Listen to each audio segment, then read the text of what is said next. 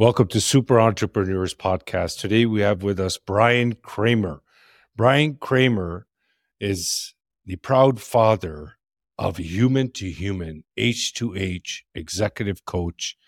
He's a keynote speaker, investor, virtual, in person, global keynote speaker, CEO of two companies, and a TED talker. Welcome, Bryan. Thank you so much for having me. I really appreciate no, it. It's, no, it's my pleasure, my friend. I'm glad to have you on the show here. So this is impressive. Now, can you talk about human to human? I've never heard of this. I can assume what it means, but would you like to elaborate? Sure. I'm always happy to elaborate whenever I can do here. I'm looking forward to this conversation. And nice. human to human is a topic that came up more pronounced in 2014 when I had give t- keynote talks around the topic and it took it resonated loudly at the time when social media was just getting started which was not that long ago believe it or not and and at the time we had this insane shift which now is table stakes where everyone could have a voice. Um, we didn't have that before. Companies had a one way ticket so they could talk and the consumer only had to listen billboards tv radio consumer or the customer really didn't have a voice in that and all that and now we do. The customer can say anything they like about a mismanaged pizza being delivered on through to you name it and and that that is the baseline for not just that but everything global conversations being geofenced now to us having a conversation you and I here today that we take for granted, which five to 10 years ago was, you know, not really a common everyday practice. And that's human to human. Human to human is taking the simplicity, empathy, and imperfection and and creating a much more connected world. Yeah. And we find that after COVID, especially, people are becoming more in tune with the human aspect of business, right? Absolutely. Absolutely. And I hope it lasts. Yeah, me too. Yeah, it's wonderful that once you put heart into a business, what happens is just it's phenomenal how the entire experience shifts and not to mention how business expands through word of mouth marketing so when someone feels like they're not a number with a business they they tell others yeah that's the best kind of marketing. I don't know if you can have anything better than somebody saying something nice about you. Yeah, and, no, definitely. When we have that happen, not all the paid media in the world can't be as good as that, that kind of marketing or PR, if you will. Yeah, definitely. We're seeing more and more of it, and that's a huge win. And executive coach now, is that something that you relate your coaching to as well when you work with people? Oh, absolutely. It's at the basis for everything that we do. Perfect. We had a, we had a marketing agency for almost 25 years, and that was the baseline for that as well, and how we humanize everything, and and it meaning like how, and I use it today in coaching, not just in our interactions together, but also how do we show up in the world, and creating a more human experience. What I mean by that is we're becoming quickly a technology driven world, and so the more that we show up in a more human way with human touch points the most human or the way that we show up in the most human way is, is going to stand out. And have you embarked on any technology that you're looking to develop around this?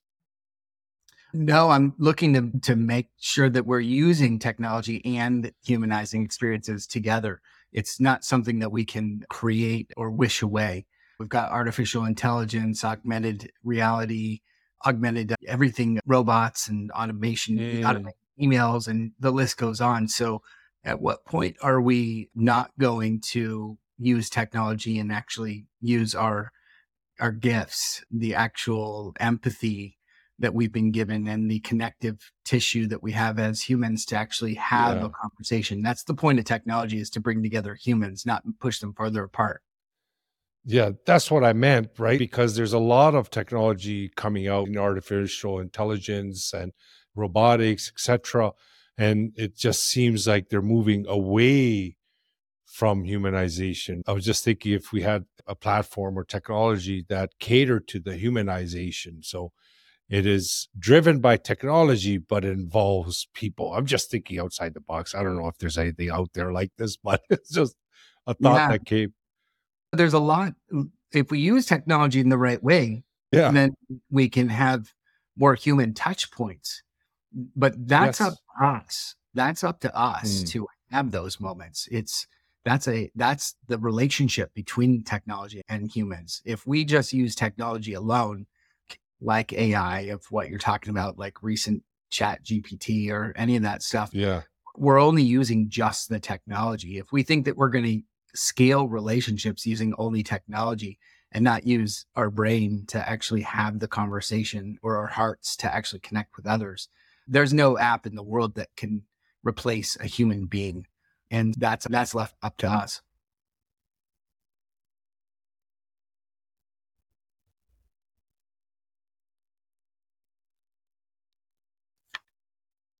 Yeah, it looks like we got a little disconnected there. You can hear me though, right, Bryan? Ah, yeah. Yeah, I can hear you. Okay, good. Yeah. No, definitely. It's uh, when we're bringing up these technologies, which are great, but there's always a positive and a negative, right, to everything, the law of polarity. So, in that case, when we're developing technology to simplify things, to make things more quicker, faster, more intelligent, we're doing that to decrease the amount of human effort that is needed to run a business service or anything, right? So, now what do you think, in your point of view, what they could do, a business could do to keep this in, in, in line. So, meaning it's tempting, right? It's tempting to go completely automated.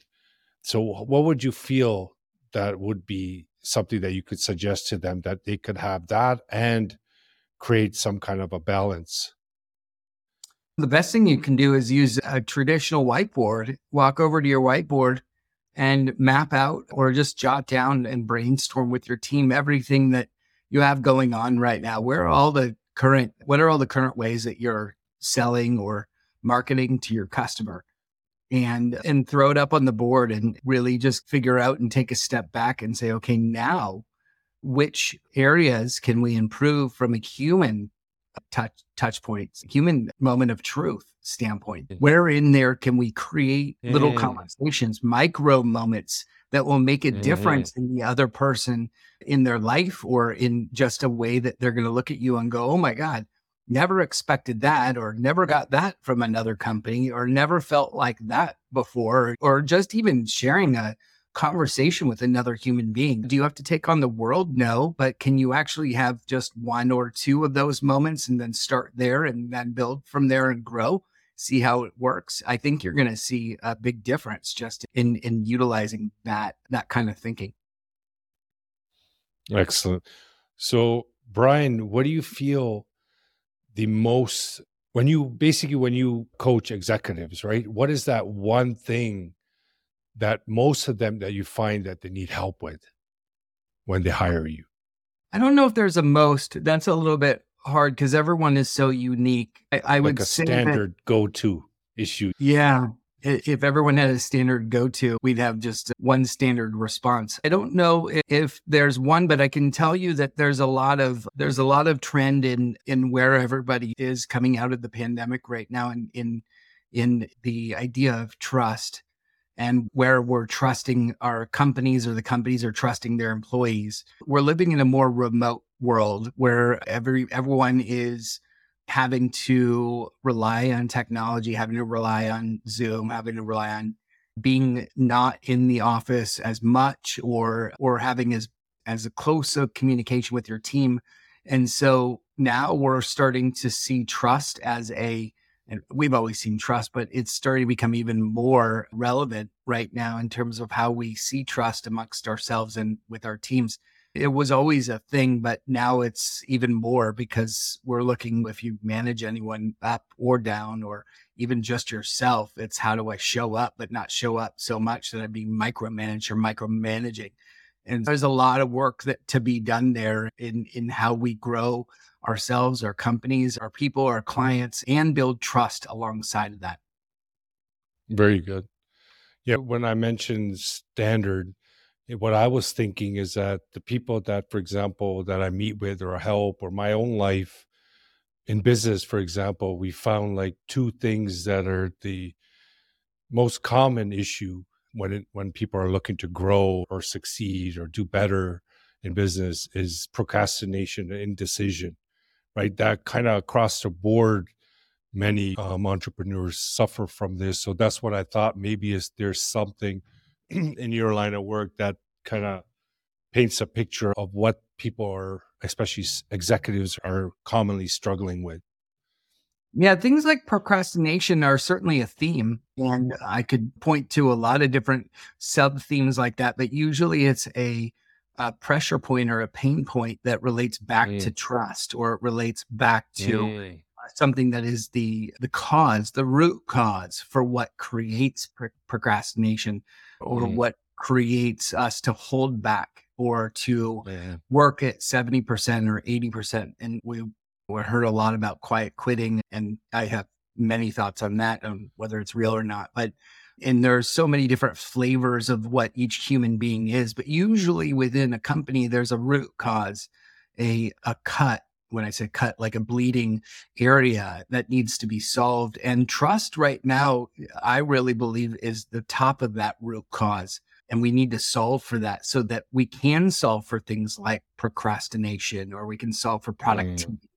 And we can create more connection more team building or whatever it is you you throw in the flavor of whatever it is that you want i really think that it still relates back to trust as the common thing trust and fear right? Fear is like a cousin of it. So trust is a very key like a key word nowadays especially right with businesses dealing with their, their potential customers or even their current customers everyone has this a wall right like they're concerned because of a lot of media around it as well what do you is there anything that you could suggest for someone a business or individual that's an entrepreneur that can work on to elevate their trust level yeah, I think that it comes down to com- a bunch of different things. The one of them is communication and and transparency. So how we communicate with each other looks like the way that we listen.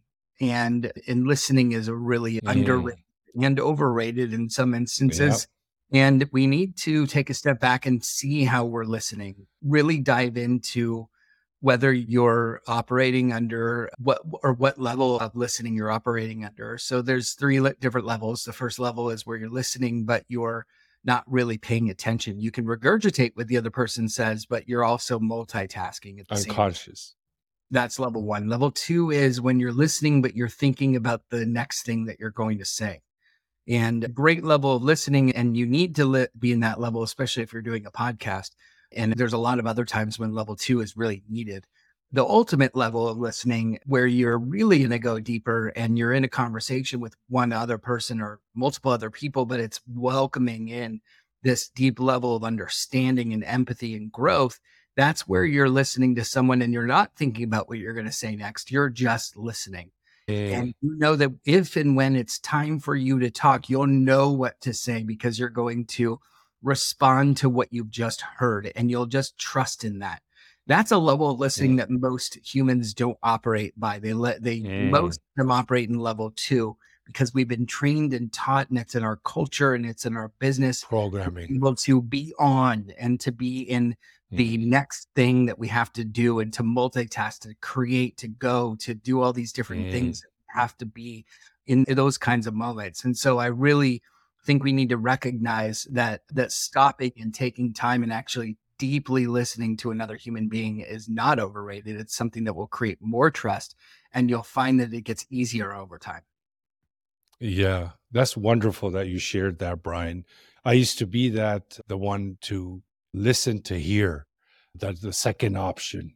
I was predefining what I'm going to say next and missed out on the present moment. So for me, I believe it's been a while now even our interviews and podcast, I am, I believe, more closer to the third option because I'm, I remain in the present moment. So presence, I'm not sure if you're aware of that, but hmm. I just practice presence and I respond, communicate on the spot.